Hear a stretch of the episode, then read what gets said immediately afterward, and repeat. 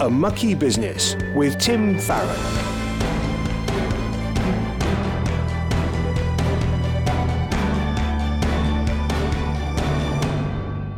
Hello, I'm Tim Farron, and this is A Mucky Business. Welcome to the show where we take a look at politics from a Christian perspective. Is politics tainted by compromise and sin? Yes, of course. But then again, so is everything else in our fallen world. And so I don't think that Christians should steer clear. Instead, I want to encourage Christians to seek to look at politics through a biblical lens, to participate where appropriate, and always to pray in an informed way, especially for those Christians who serve in the mucky business of politics. Today, we're going to be hearing from Baroness Caroline Cox, someone who spent almost 40 years serving in the House of Lords she is a fierce human rights campaigner. She's lobbied on behalf of persecuted Christians right around the world, and she set up the Humanitarian Aid Relief Trust as a way of tackling injustices around the globe. We'll hear how she went from working as a nurse to coming into the House of Lords and then sitting down with controversial world leaders and trying to fight for the rights of those most persecuted. But before we get to do that, I want to talk about the issue that everyone's talking about as Advent begins, the excitement is building already towards Christmas Day. We don't know the exact date that Jesus was born, but we do know that the first Christmas was a historical event that happened at a specific time. We also know that Jesus will come again. Only the Father knows when, but there can be no doubt that this too is a fixed event in time. We look forward to many things in life that are less secure. The new COVID variant Omicron highlights again that all our earthly plans are at the mercy of God. James 4 reminds us now listen, you who say today or tomorrow we'll go to this or that city, spend a year there, carry on business and make money. Why? You do not even know what will happen tomorrow. What is your life? You are a mist that appears for a little while but then vanishes. See, I feel like James 4 hovers all over the COVID pandemic. It was like a timely rebuke to me again this week. I'm looking forward to Christmas, to time with family, time off work, a festive visit to watch Blackburn Rovers, each their own, I hear you say.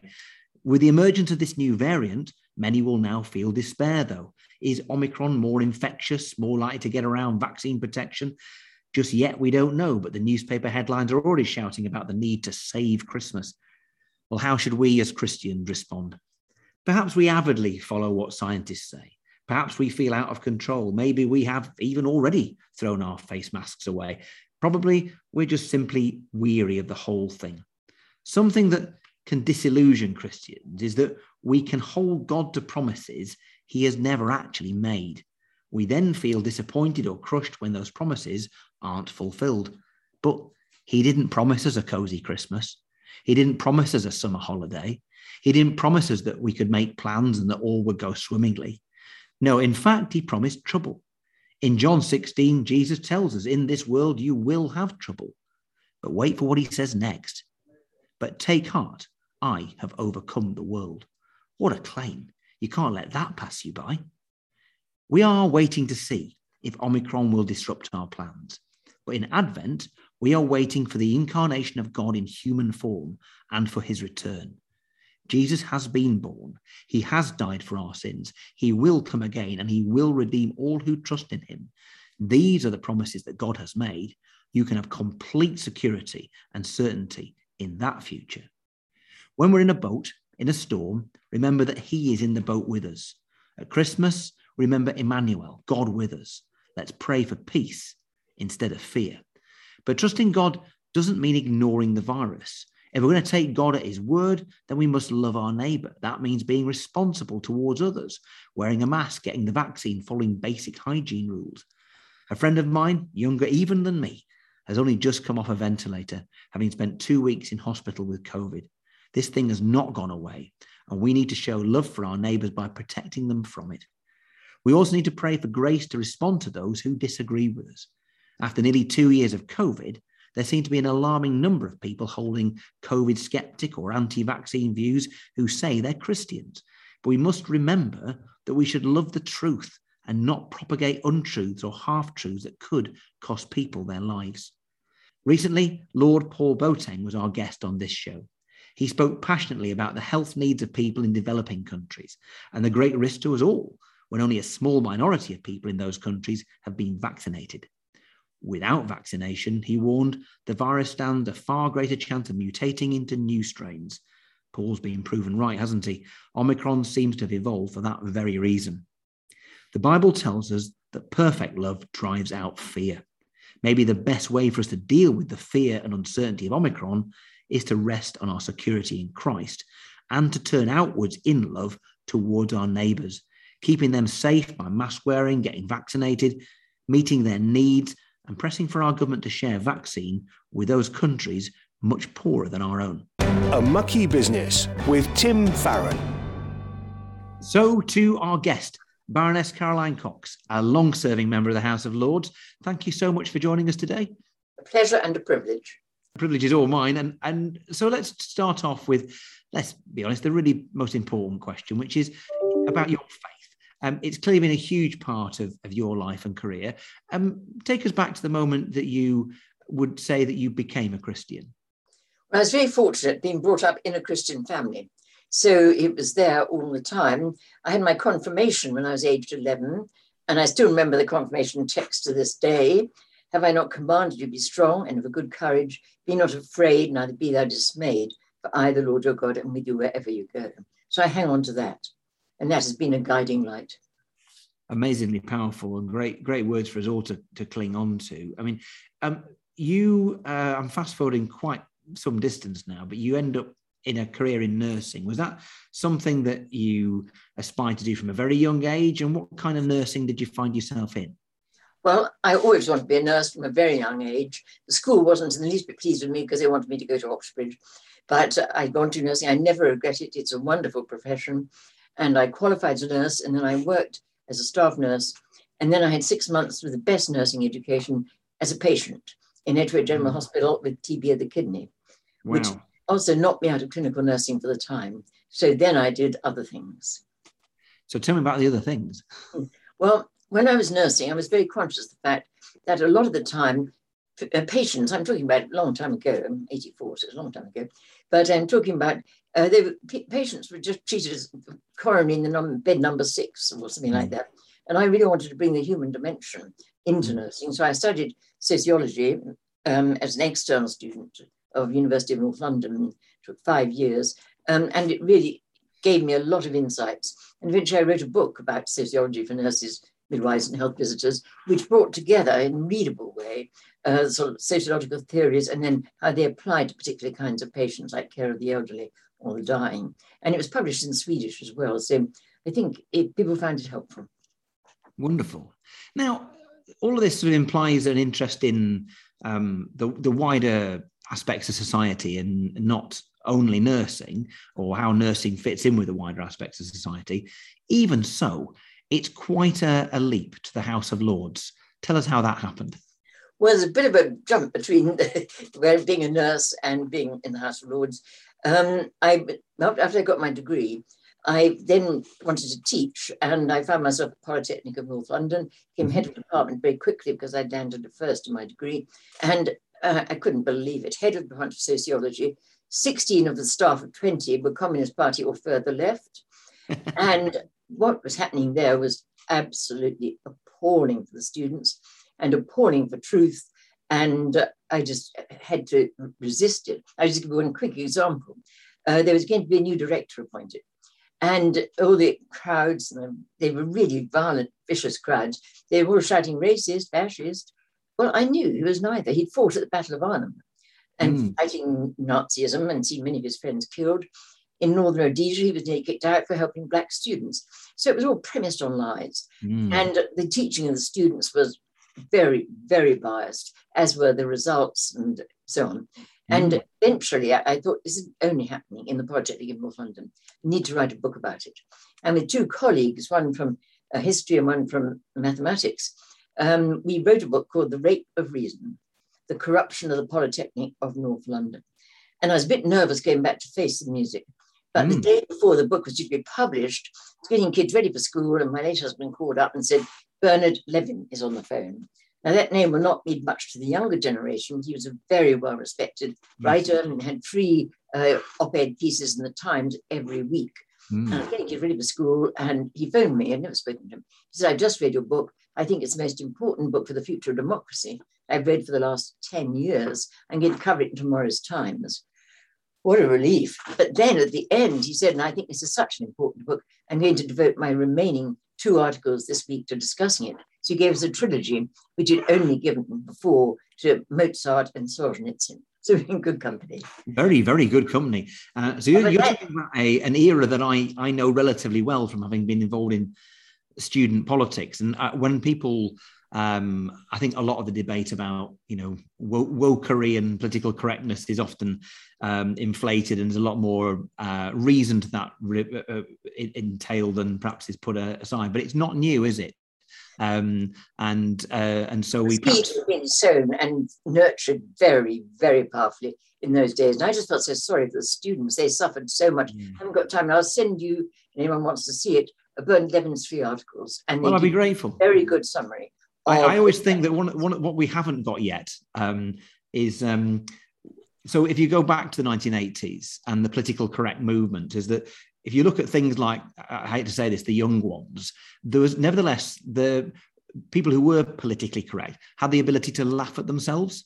And we haven't got there yet in the current era, it feels like. Um, but either way, Caroline, that is absolutely fascinating. Now, nevertheless, at some point, you get the call to be in the House of Lords. So, how soon after all that?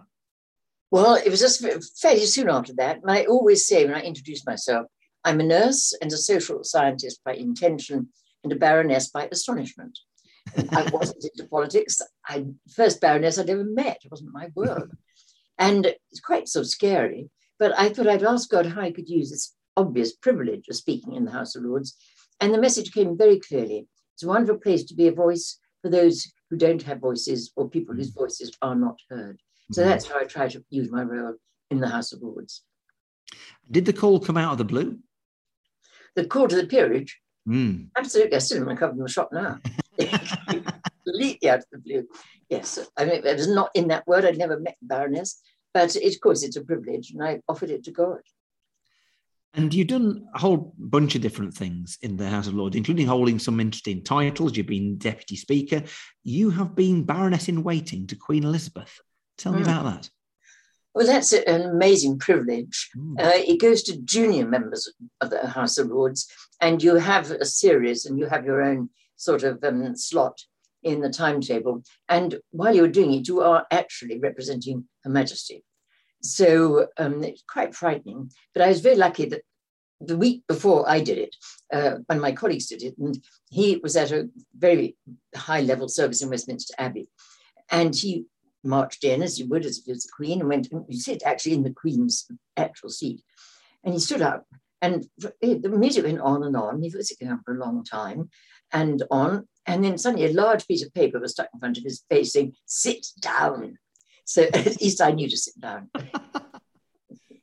Always safer to learn from other people's mistakes, isn't it? Exactly. a Mucky Business with Tim Farron.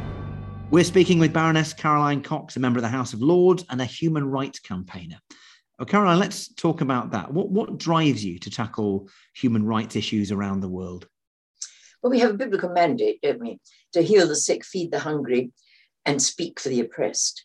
And I think that's where I try to use my role in the House of Lords and the small uh, NGO which I established called Humanitarian Aid Relief Trust or HART, and we're very small, but we work with local partners on their front lines of faith and freedom.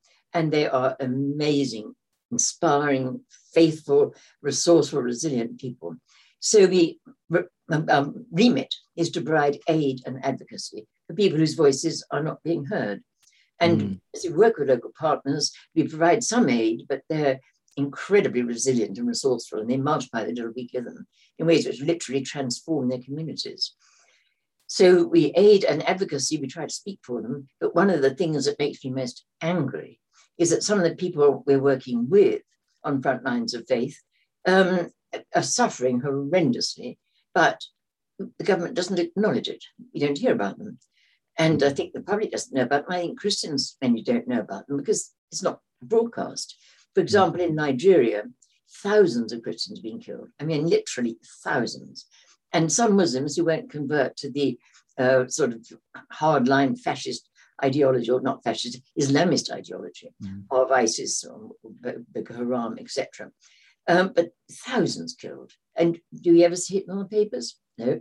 Mm. Um, in Armenia and the little Armenian enclave in Nagorno-Karabakh uh, and Azerbaijan, I've been there 90 times, I think, um, but there recently a war in which Azerbaijan unleashed huge military offensives against the Armenians in Nagorno-Karabakh. And they committed the most appalling crimes against humanity or war crimes. Uh, for example, they used cluster bombs, and that's against the law, but personal things. They took photographs. They took a, a soldier whom they captured, they took his photograph, and then they talked to him horrendously and possibly beheaded him, filmed all that and sent it back to their families. And one lady I met in Armenia just said, I've lost my husband, but I dare not look at my phone. But mm-hmm. there's a, there was a ceasefire agreement that both sides would release the prisoners of war. Armenia released the prisoners of war they were holding. Azerbaijan is still holding on to the prisoners of war and maltreating them appallingly. And it really could become another genocide. I was in Armenia just very recently, and Azerbaijan is encroaching across the border into Armenia itself, um, but with impunity. And so you've given us a real insight there of some of the issues that you choose or really are put in front of you. Um, when you say governments are often reluctant to accept um, that there is a problem, um, do you sometimes mean our own government um, or um, or the governments on the ground in those other countries, or a bit of both? Uh, or I mean, I obviously address our government mm. and, and uh, challenge that our government very powerfully, or at least I wish I could do it powerfully, very strongly, very passionately. Mm. And a lot of members uh, of the House, both houses, agree with what we're concerned about. But mm. the government is totally immune. And it hasn't changed its stance at all on Nigeria um, and other countries where people are suffering and their suffering is not broadcast. And why do you think that is? Um, I'll tell you something. It's been on the on the floor of the house, so it's in the public domain. Mm. But there was an earlier war in the Nagorno Karabakh unleashed by Azerbaijan way back in the early 1990s. Mm. And I'd seen children shredded by cluster bombs. Horrible. I took photographs. I brought this back and I asked to see a senior person in the Foreign Office. I won't mention the name because it was unofficial briefing. But I showed the pictures of the children shredded by cluster bombs. And I said, look, this is against international law. Will the British government make representations to the government of Azerbaijan to stop dropping cluster bombs on mm. children? Mm. It's against the law. The reply no country has an interest in other countries, only interests. We have oil interests in Azerbaijan. Good morning. Wow. And I think that underpins that sort of interests as a real priority, underpins a lot of the policies to the various countries who are suffering today. And that's deeply concerning, isn't it? When you think that that appalling things are happening and that you know often western governments will be motivated only to get involved if they think there's something in it for them, um, and uh, and so important that people who are driven by um, that kind of uh, Christian compulsion to love our neighbour who we've never met. Um, uh, that we do get engaged and why doing what you do and supporting what you do is so important. So, HART, H A R T, Humanitarian Aid Relief Trust, for listeners to look that up. Thank you very much for what you you do with that organisation. Look, sometimes you or the uh, partners that you work with will have to sit down, therefore, with some, let's put it bluntly, some pretty grotty people, people who've been described as war criminals in some circumstances, to try to improve the lot of some people. Um, so, obviously, one of the things that puts some Christians off getting involved and interested in politics is the idea that you've got to compromise and get your hands dirty. Um, how would you explain um, why it's right, because I'm convinced it is, that you do sit down with such people? Well, you, you have to sit down with, to try to achieve the objective of peace and justice.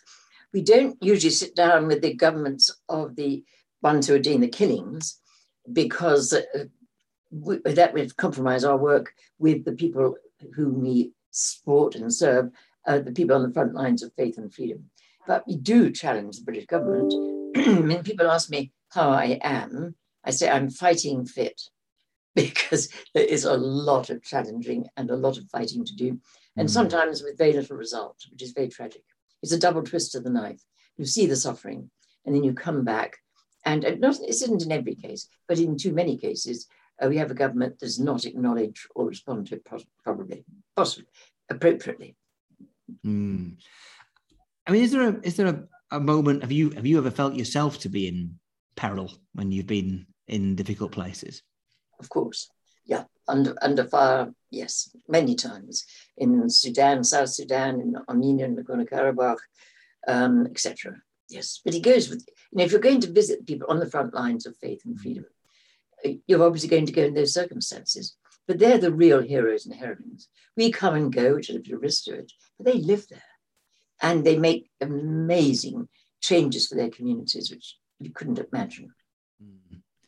Well, thank you for what you do. Um, you will soon mark 40 years in the Lords. What keeps you going? The pain gives you the passion, and the passion gives you the energy.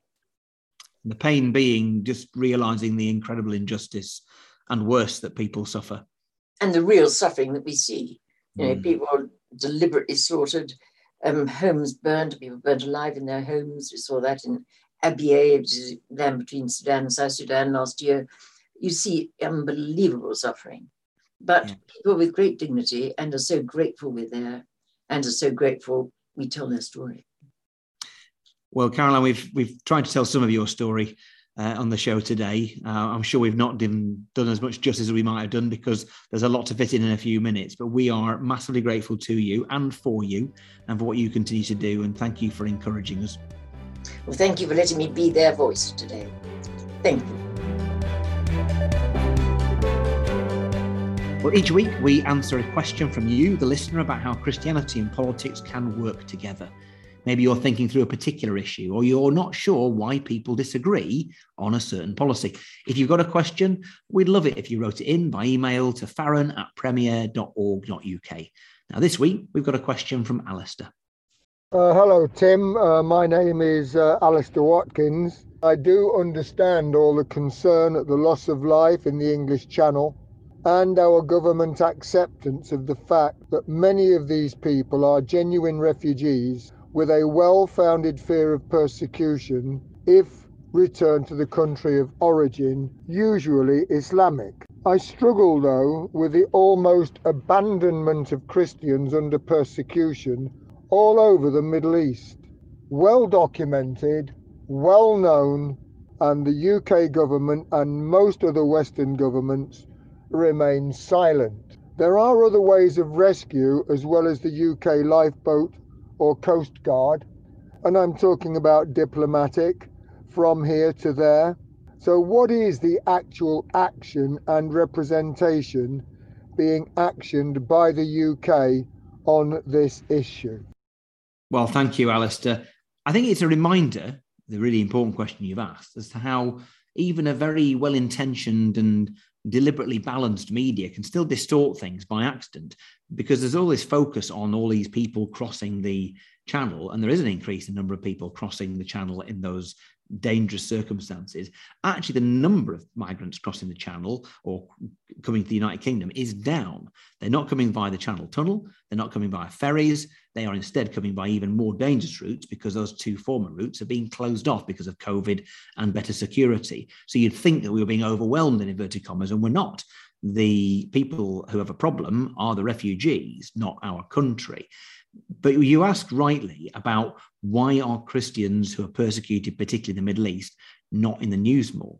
Um, and the answer is potentially for a couple of reasons.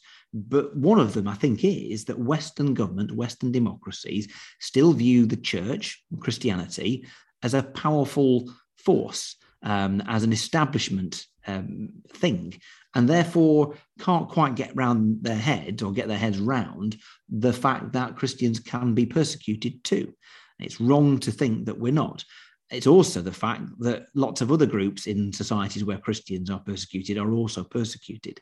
And it's a reminder why it's important to engage with politicians. We just heard Caroline Cox and the important messages that she tries to deploy and how frustrating it can often be for her to get governments of all colours to take uh, the persecution of Christians overseas seriously. So I'd say to you, Alistair, and everybody else listening, don't give up. Keep persuading your member of parliament that this matters and to encourage ministers to engage directly.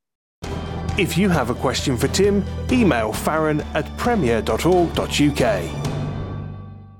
Well, we've come to the end of our show again, and I'm really grateful to you for staying with us. Let's finish together praying. Lord, we want to thank you for Caroline Cox. We want to thank you for her service in the Lord over nearly 40 years. And we want to hold up to you all those people who are uh, so important to her, people who are Christians around the world who are persecuted. We pray that you give strength to her and the Humanitarian Aid Relief Trust as they seek to encourage ministers and others in high position to make sure that the plight of persecuted Christians uh, is at the top of the agenda and that those people receive the help that they desperately need.